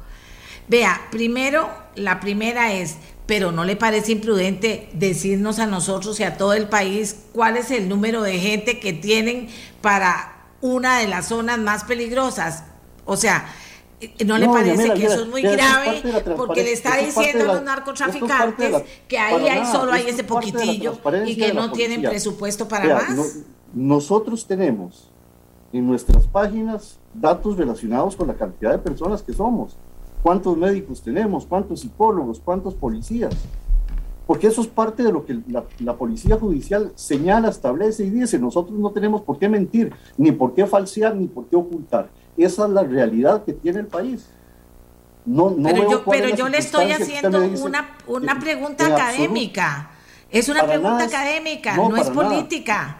O sea, yo le estoy diciendo a usted, eh, don Walter, que si usted dice que en la zona más seria, perdón, don Walter, que usted dice que en una zona muy peligrosa tiene solo ese poquitillo de gente, académica es la pregunta. ¿Le está alertando o no? ¿O le está dando información al narcotráfico? Digo yo.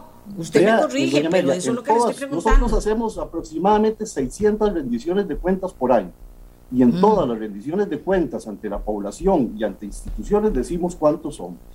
Señalamos cuál es nuestro nivel y nuestro alcance y manifestamos cuáles son nuestras fortalezas, nuestras oportunidades y también cuáles son las falencias.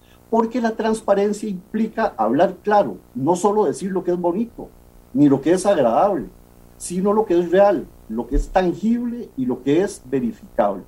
Y eso que yo le digo es una realidad. Y como le digo, está en nuestra página web incluso cuántas personas somos. porque la policía judicial tiene que mostrarse, tiene que decir al país cómo actúa y por qué actúa y cuáles son los que tiene. Y evidentemente, pues eso es un tema que nosotros no ocultamos. A nosotros nos parece que eso es un dato que la población tiene que manejar. Igual que seguridad pública, dice cuántos oficiales de policía tiene. O la policía de tránsito nos indica que tiene 600, 800 para todo el país. ¿Por qué el organismo de investigación judicial no puede decir, no, no, esto no es imprudente? Ya le dije, ya le dije, yo, yo, estoy justificando mi pregunta. Don Walter, aquí pregunta la gente. Don Walter tiene inmunidad. Se lo digo con la inocencia que lo están preguntando. Don Walter tiene inmunidad. Don Walter no, no, le preocupa decir todas esas cosas y que puedan atentar contra su vida. Tiene gente que lo cuida. Eso es lo que está preguntando la gente. Y tiene, tiene guardaespaldas que andan 24 horas con él. El tema de la seguridad del director del OIJ es un asunto sobre el que es un poco incómodo conversar, precisamente porque tiene que ver con, con, mi persona, eh, tiene que ver con recursos y tiene que ver con escasez. Este, por supuesto que en algunos momentos hay preocupación, por supuesto que nosotros eh, somos seres humanos, eh, tenemos debilidades y tenemos la, la misma circunstancia de vida que usted y, de todas las personas que nos están escuchando. Por supuesto que hay preocupación, pero este es el trabajo que tenemos, doña Amelia, y nosotros tenemos que eh, enfrentarlo y afrontarlo, con ganas, con corazón, con valentía. Y si yo este, puedo tener la posibilidad por lo menos de conversar con ustedes, me siento contento, porque detrás de mí hay 1.200 investigadores, que es lo que tiene el OIJ, que en este momento están trabajando, que están esforzándose, que están eh, desarrollando actividades para efectos de que la ley se aplique. Y ellos también sufren este, embates de la criminalidad, sufren amenazas, se enfrentan a situaciones de riesgo muchísimo más que las que yo pueda este, eventualmente afrontar. Este, en el informe, nosotros, eh, don Walter, en el informe sobre lavado de dinero y narcotráfico que publicó el Departamento de Estado de Estados Unidos en marzo de este año, dice, los sectores de la construcción, inmobiliario y hotelero son áreas de preocupación, lo dice el Departamento de Estado. El financiamiento de campañas también es una vulnerabilidad al lavado del dinero. De cara a las elecciones del 2022, don Walter, ¿Preocupa al OIJ que el narco esté financiando partidos políticos?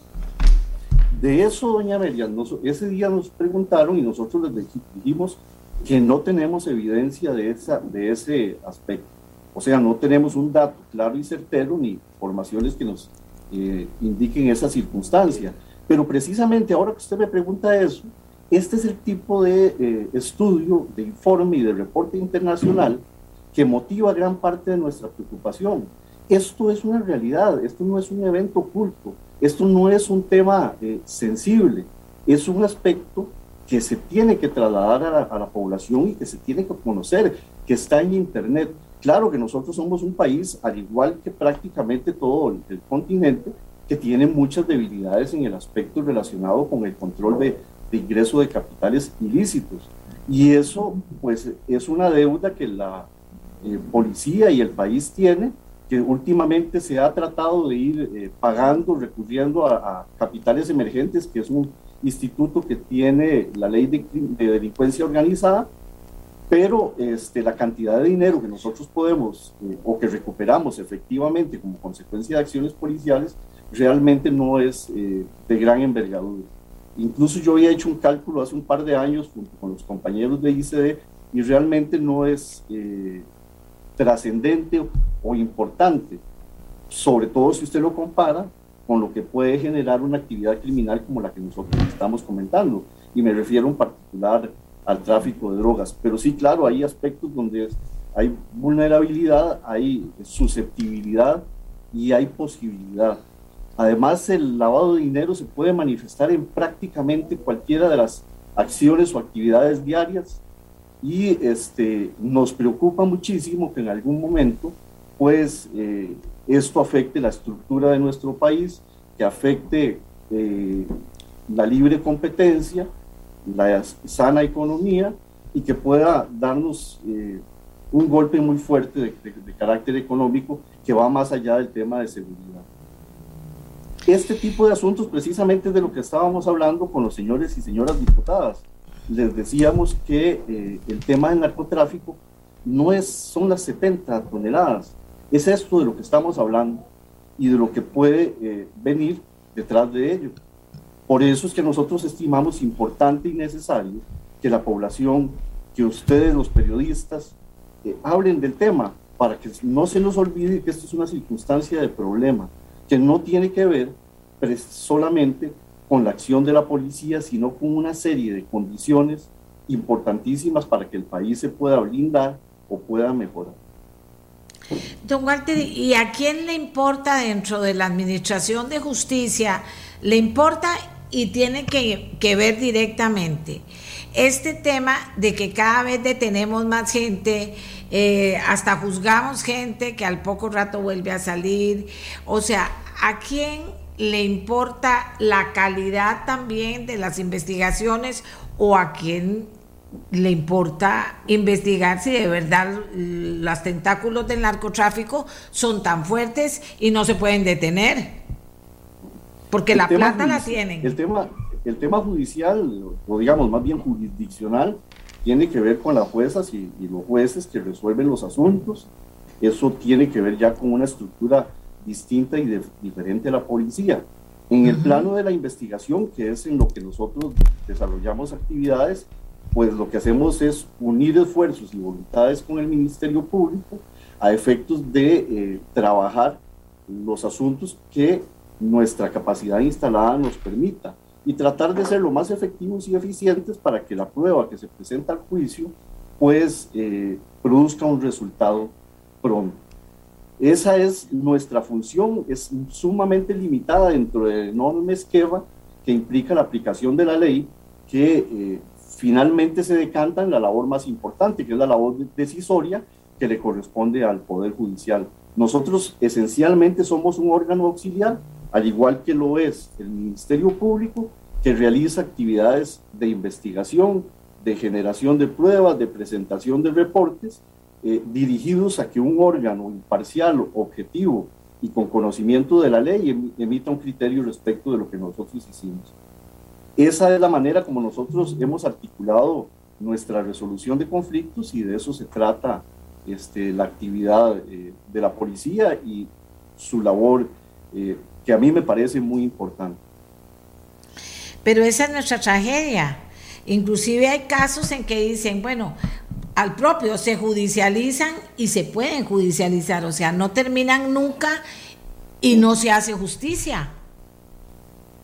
Como le decía doña María, es que el, músculo de la policía llega hasta determinado momento.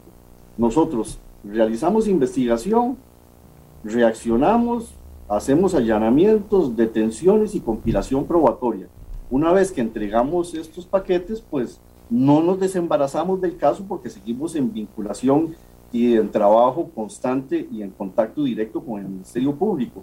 Pero la manera como avanza, cómo se prosigue, cómo se resuelve, ya eso es un tema en el que la policía no ingresa ni debe ingresar por un tema de objetividad, de transparencia y por la propia estructura de nuestro Estado y por el el cumplimiento de garantías, ¿verdad?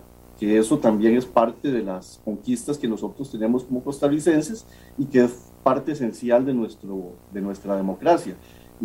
Nosotros entendemos que hay quejas, que hay angustias, que hay desazón, desazón, desaveniencias, y eso es una realidad.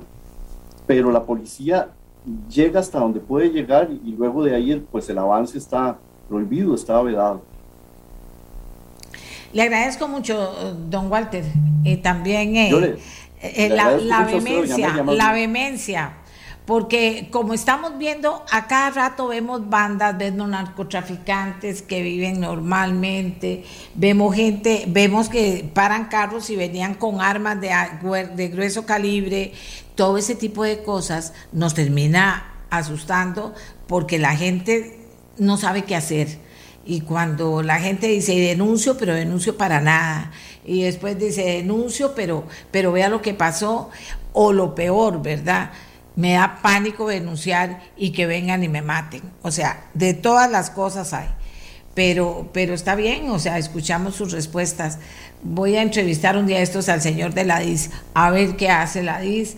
Y ese tema de, de los jueces y las juezas, finalmente, don Walter, ¿de qué se trata? ¿De qué se trata cuando la gente dice, es que por qué tal juez hizo esto o lo otro? ¿Qué considera usted? ¿Que la preparación de las jueces es insuficiente? ¿Que el, los requisitos que se piden para que una persona pueda ser juez, ir subiendo los diferentes escalones en la administración de justicia, no es suficiente. ¿Qué piensa usted del tema? Vea, doña María, eso es un tema realmente bien sensible. Al final de cuentas, a los jueces lo que les corresponde es aplicar la ley de acuerdo con su preparación, con su convicción y con el contenido de las pruebas. La cantidad de... Eh, casos que puedan tener, que, tienen dispuestos para resolver ese enorme, nosotros entendemos y estimamos que la mayoría, por no decir eh, todas y todos, son probos y honestos. Habrá que conversar con, con ellos para que tal vez le planteen a usted eh, de mejor manera que lo que yo pueda decir cómo es que funciona el sistema de administración de justicia, pero la realidad es que este es el sistema legal que nosotros tenemos, es el que elegimos, el que escogimos y el que parece que es mejor aún con todas las debilidades que usted razonablemente plantea. Esto es parte de lo que debe conversarse y de lo que debe este, conversarse no de manera vana, sino con el ánimo de obtener algún resultado.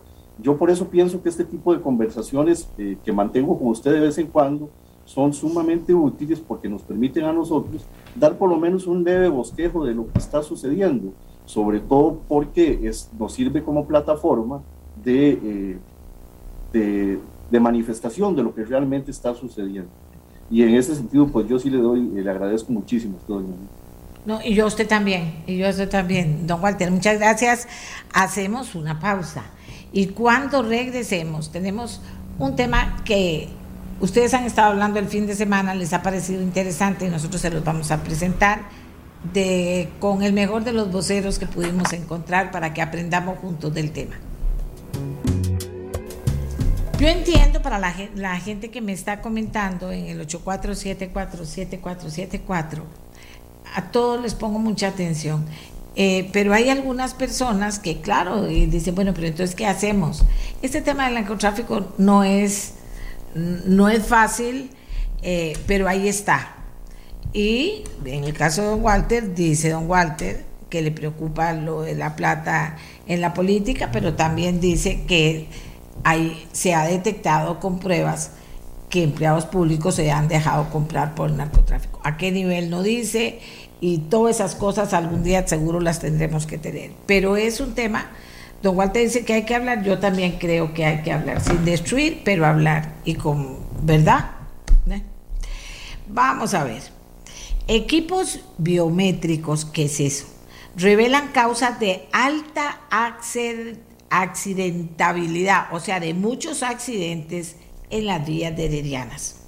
Algunas vías del Cantón Central de Heredia se han convertido en escenario frecuente de accidentes de tránsito con el lamentable saldo de personas severamente lesionadas.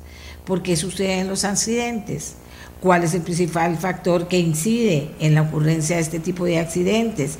¿Qué, qué relación cuáles son los patrones visuales de los conductores para que puedan dejar de prestar atención a manejar y puedan cometer y puedan eh, ser responsables de accidentes que eh, ponen, como bien dicen aquí, en una posición muy difícil a las personas y gastos de miles de maneras también. Y, bueno, la investigación razones de la accidentabilidad en la provincia de Heredia fue realizada por el Laboratorio de Neurociencia de los posgrados de la Escuela de Administración de la Universidad Nacional.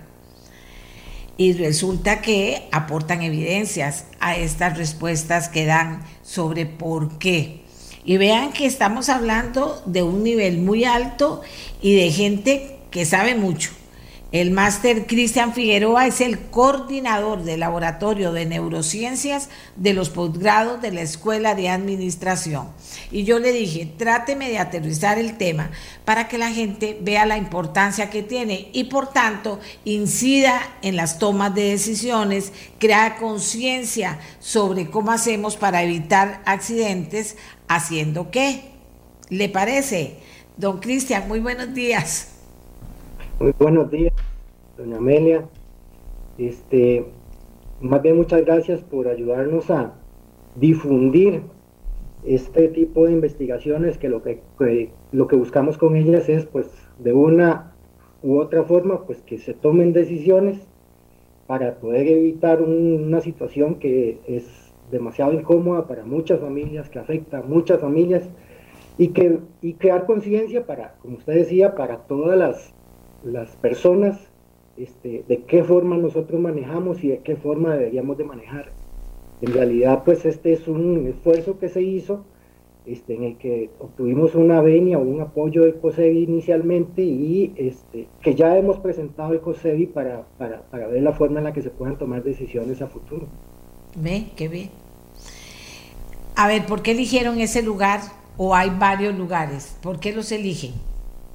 En, en realidad, eh, se puede haber hecho en cualquier lado. Igual este, este estudio puede ser generalizado a cualquier, a todo el país en realidad, porque los alcances son los mismos que podríamos tener en cualquier otro lugar o en cualquier otro punto en, el país.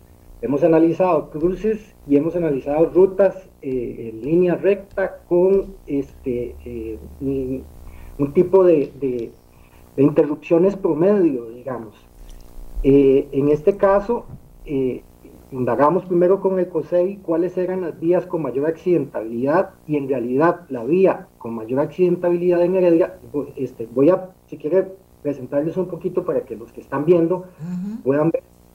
Este, eh, esas vías, la vía con mayor accidentabilidad en Heredia es la ruta 3, específicamente del punto que va del del oxígeno, casi del molo oxígeno, hasta antes del automercado Camino San Joaquín de Flores.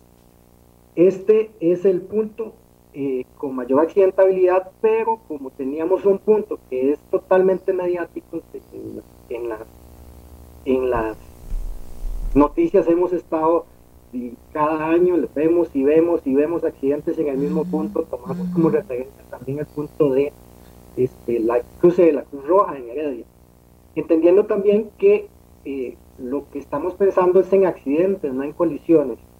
Accidentes estamos hablando de que requiere al menos un traslado de una persona, aunque sea al, al, al hospital o, al INS, cualquiera, pero se requiere un traslado. Entonces esos dos son los puntos con mayor este, relevancia en Heredia, según los datos que este, han sido emanados por los Hansen de los oficiales de tránsito del país de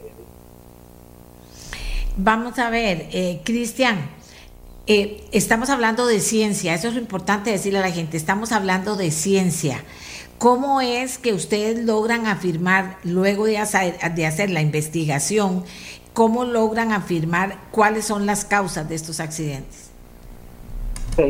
Eh, primero que todo, pues a choferes normales se les ha puesto un equipo que se llama iTracker.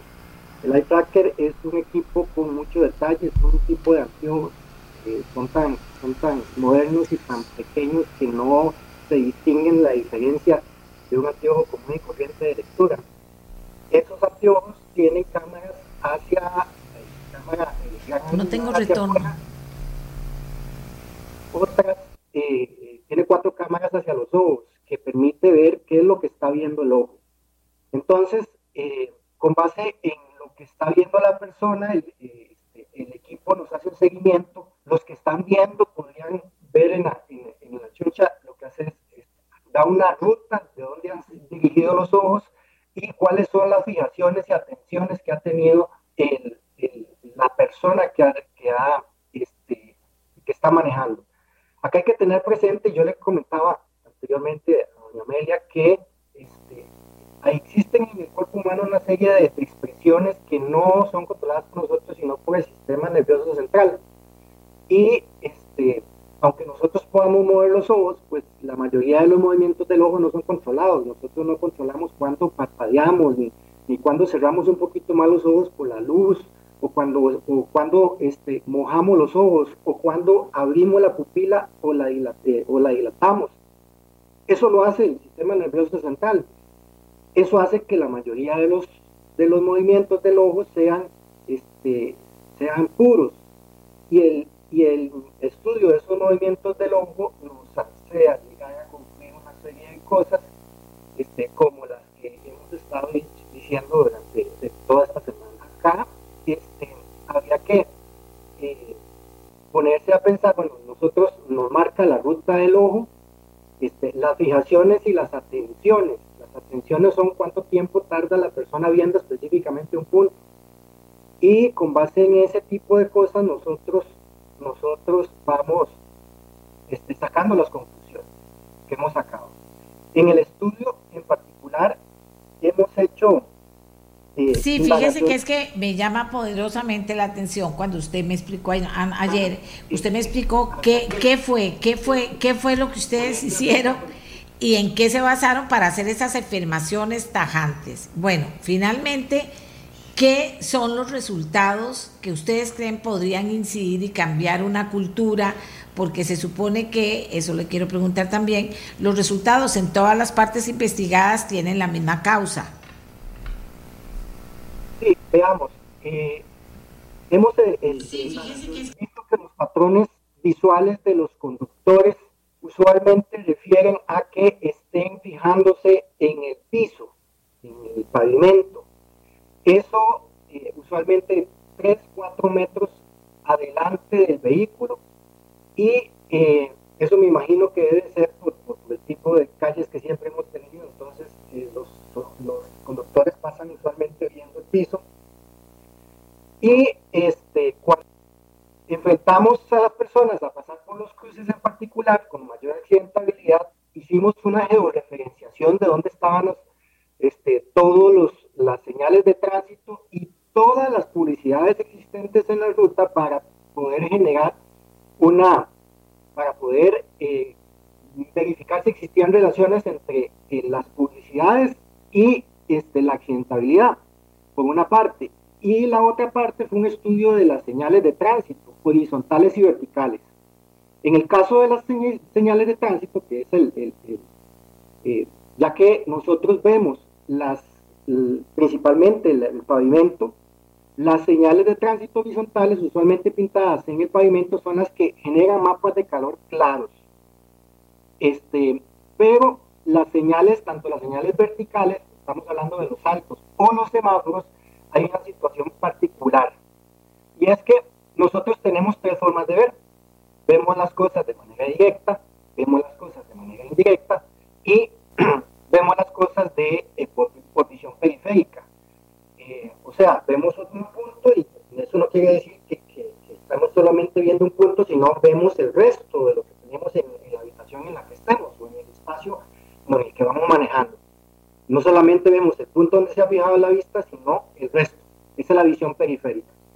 Entonces, en el caso de las, de las, de las señales de tránsito verticales, pues hemos notado que la gente no hace visión directa, sino hace visión indirecta. O sea, ve este, un poquito más abajo, un poquito más arriba, un poquito más a los lados. O sea, no lo está viendo, no le está tomando la atención debida. Pero se agrava el asunto cuando, cuando vamos en carretera con mayor velocidad, porque a mayor velocidad eh, cambia la, la, forma en la que nosotros vemos la señalización y eh, lo vemos, eh, la, vemos por visión periférica, o sea, vemos un punto un poco lejano de, el, de la señal y eso, este, este, para visualizarla, y eso ocasiona que nosotros perdamos esa agudeza visual en la señal de tránsito y ese podría ser uno de los factores que ocasione la mayor accidentabilidad, tomando en cuenta que este, ese tipo de cosas este, suceden, ¿verdad? Ya a mayor velocidad vemos de manera distinta, de manera periférica las cosas. Entonces los mapas de calor y los puntos donde ven en los semáforos, que son bastante evidentes, que ahorita les puedo poner algunos, qué diferencia, porque eh, en el piso tenemos mapas de calor tremendamente claros y este, se evidencia cómo los semáforos, si no se está directamente de frente en el semáforo, no los vemos de manera directa, pasamos nada más. Y si estamos en segundo lugar o tercer lugar de un semáforo, ni siquiera lo vemos, vamos viendo el carro de frente. Eso es este, parte de las conclusiones que tenemos en función de, la rotula, de, las señales de tránsito. Y con respecto a la rotulación, eso lo podemos ver en el mismo video, aquí lo pueden ir viendo, este, eh, después de haber sacado todo el video, haber hecho eh, análisis de casi 15 horas de, graduación, este, eh, nos damos cuenta que hay dos tipos de señales que tienen mayor, mayor, generan mayor distracción. En realidad son las gigantografías que vemos un poco de más largos que la gente tiene que hacer un recorrido del pavimento arriba, este, y para leer tiene que, que, tarda más tiempo. Y es, es la primera este, causa de distracción y la segunda causa de distracción son los este, eh, la publicidad de mediano formato, digamos, ese tipo de formatos que este, eh, usualmente eh, ubicados a nivel de, de, de, acera, principalmente los muros. Esos son los que, los que usualmente nos dan mayor distracción. Probablemente entonces, ya que no estuvimos en la en presencia de que ninguno de los conductores que se estudiaron eh, tuvo un accidente ahí mismo, para estudiar el mismo accidente, este, concluimos que a mayor distracción pues, existe mayor posibilidad de, que vayan a haber eh, más accidentes y tomando en cuenta el, el número de distracción y los mapas de calor existentes, este, nos damos cuenta que por viaje de referenciación entre rótulos y accidentes que nos dimos cuenta que donde están específicamente los, la mayor cantidad de rótulos es donde hay específicamente mayor accidentabilidad en esas rutas en particular. Más o menos eso es este, parte de las conclusiones que tendríamos, que tendríamos en, en respecto a ese punto en particular. No sé si, si queda claro. Sí, se me escucha. En esas rutas Vamos a ver, Cristian, importante, ya está comentado esto con tránsito, con ingeniería de tránsito, con seguridad vial, para que ellos estén abiertos a utilizar esto que nos dicen ustedes para luego evitar los accidentes. Sí, en realidad la ayuda inicial la tuvimos del COSEBI, del área de estadísticas del COSEBI. Ellos tienen este, de referencia, cada uno de los, de los accidentes. Vamos a ver, vamos a ver. Que como tenemos tantas cosas a la vez, sin duda alguna, me parece a mí, y por eso lo traje aquí a don Cristian, a través de su estudio en la universidad, eh, me parece a mí que esto es lo que tenemos que comenzar a entender las personas porque eso va a favorecer las diferentes discusiones que se den en cuanto al tema de por qué no un anuncio ahí ¿Por qué no? Con montones de cosas. Estamos hablando ahora de la publicidad, pero pueden ser montones de cosas las que puedan generar accidentes u otras cosas que se puedan evitar. Y entonces, una cosa muy buena es que la academia lo esté viendo así, porque ellos son de la escuela de administración. Entonces, cuando uno dice escuela de administración, ¿por qué en esto? Bueno, precisamente están en esto para hacer ese link, ese clic que tenemos que ir haciendo entre lo que es la ciencia, entre lo que es la data, entre lo que es la experiencia y finalmente integralmente de verdad eh, eh, poder ir solucionando problemas. Y, me parece totalmente maravilloso esto que están haciendo ellos y que no termina aquí. Lo que se nos terminó fue el tiempo, pero lo voy a decir a don, a Cristian que despida a él. Don Cristian. Muchísimas gracias. Aquí por darnos este espacio. La verdad es que yo creo que, que, tenemos que, educarnos nosotros, y tenemos que hacer conciencia y ser conscientes de la forma en la que nosotros manejamos. Eso es lo primero que hay que hacer, por eso hemos tratado de dar la, la, darnos a la tarea de poder explicarle a la gente qué es lo que, lo que, lo que hacemos usualmente de manera inconsciente y que vemos. O sea, si les estamos diciendo que no estamos viendo de manera directa los semáforos, esperamos que, con, que, que haga un granito de arena para educar y que sepamos que este, si no queremos tener ningún tipo de, de, inconveniente familiar, inclusive que tenemos que ponernos en atención a esa serie de cosas. Pero más allá todavía, el espacio, le agradezco el espacio para poder este, generar esa espinita más allá. Yo sé que yo tuve reunión con, con autoridades del COSEBI, este, pero el que este tipo de cosas se evidencien eh, es, y, se, y se conozcan puede generar algún tipo de presión para tomar medidas que se deban hacer. De hecho, nosotros, de parte de las recomendaciones, en esa ruta en particular, que podría generalizarse, son, son recomendaciones que, que, pues, no he visto en Internet, por ejemplo, previo a llegar, ya que esa ruta está poco demarcada, previo a llegar a los semáforos, poder dibujar semáforos en el piso, en, el pavimento, para que la gente lo vea, se recuerde y pueda hacer la cabeza. Eso no lo he visto en ningún otro, en otro lado, estuve buscando en internet a ver si existía en algún lado y, y en realidad no. Pero este, te agradezco el espacio para, para poder para poder divulgar este tipo de información. En realidad nosotros no hacemos todos este tipo de trabajos, hacemos trabajos en administración, pero estamos tratando de, este, de, de, poder realizar una serie de trabajos que nos permitan a nosotros evidenciar todas las potencialidades que tenemos con equipos biométricos, que, que en los cuales poder utilizar las cosas eh, y poder trabajar con, con, esos equipos biométricos este, en cualquier tema en particular, el límite que tenemos para eso es la imaginación. Entonces ahorita iremos por temas forestales de, a nivel, que interesen a nivel nacional y seguiremos también con temas de administración. Muchísimas, muchísimas gracias a don Cristian. Muchísimas gracias. Ellos son científicos que viven metidos en ese mundo y les cuesta eh, eh, decirle a uno que sí. Por eso le agradezco que me haya dicho que sí, lo haya explicado, porque a la gente que le gusta eh, trabajar la mente, haberle puesto atención a esto, puede hacer que entiendan cuando de repente hay que legislar o hay que dar eh, hay que cambiar cosas, que entiendan los porqués. Eso es ciencia, es la nueva forma de hacer las cosas, mucho más integral y claro, contundente también. Yo le agradezco y le agradezco a la Escuela de Administración de la Universidad Nacional que se fije en esas cosas y ayude a su gente, a su equipo, que tienen gente de primera línea, a hacer este tipo de investigaciones. Fenomenal. Y nos vamos con nuestra canción, con nuestro casi tema, si queremos, agradeciéndoles, amigas y amigos, que ustedes eh, nos hayan acompañado y que deseen como nosotros aprender algo nuevo cada día. Y lo aprendimos, ¿verdad? Este programa fue una producción de Radio Monumental.